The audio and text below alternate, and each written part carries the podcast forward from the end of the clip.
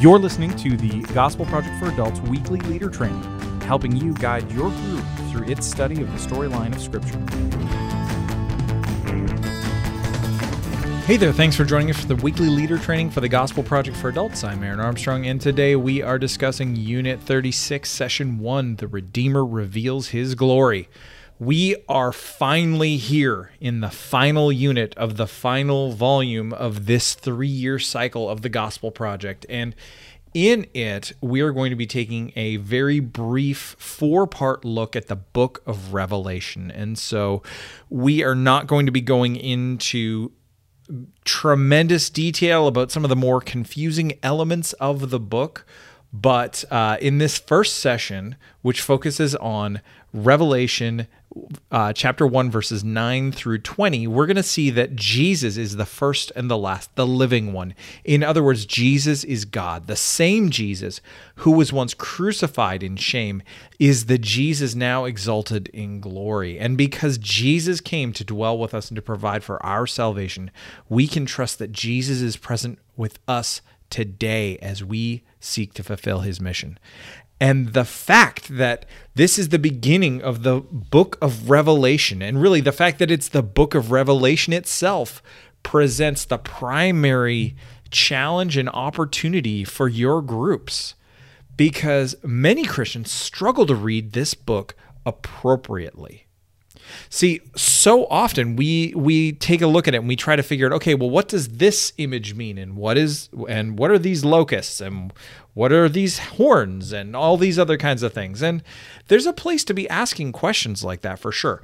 But we have to help our groups remember that this is apocalyptic literature, which means that it's filled with imagery that isn't entirely clear to modern Western readers.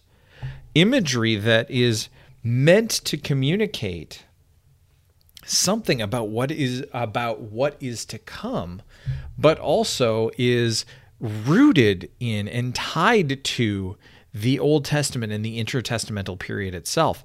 Um, in fact, uh, scholars have have noted that there are more references to the Old Testament in the book of Revelation than any other book of the Bible.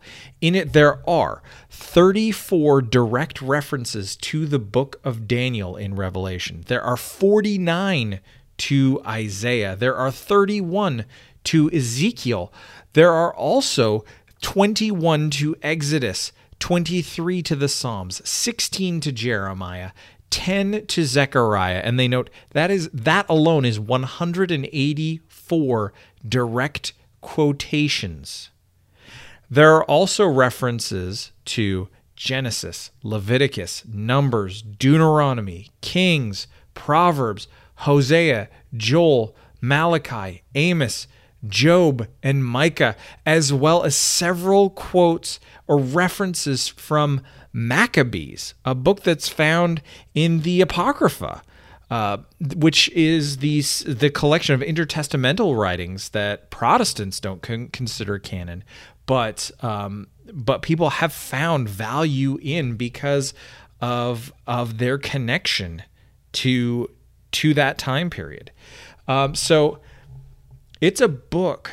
Revelation is a book that takes effort to understand because of that temptation to dive into the minutia of the book to try to understand how to interpret specific images and symbols without remembering how connected to the Old Testament this book is. We have to know the Old Testament to properly understand Revelation. But if what we're most concerned with and consumed by is focusing on the minutia, we miss the point of the book itself. And the point of the book is the point that ultimately John saw in the opening chapter that Jesus, the exalted Christ, is the first and the last. He is the living one, that Jesus is God who rules and reigns over everything. And this exalted Jesus is with us right now. He is among us in our churches. He is close to us, even in his glorified state. So here's what you need to do you need to encourage your groups to not freak out about this book because it is so deeply rooted in the Old Testament.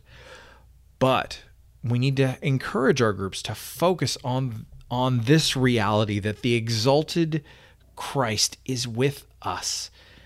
Focus on that, that fact, that reality, and consider what it means for us today that right now Jesus is present with us in our churches. And how does that change how we seek to carry out the mission he gave us?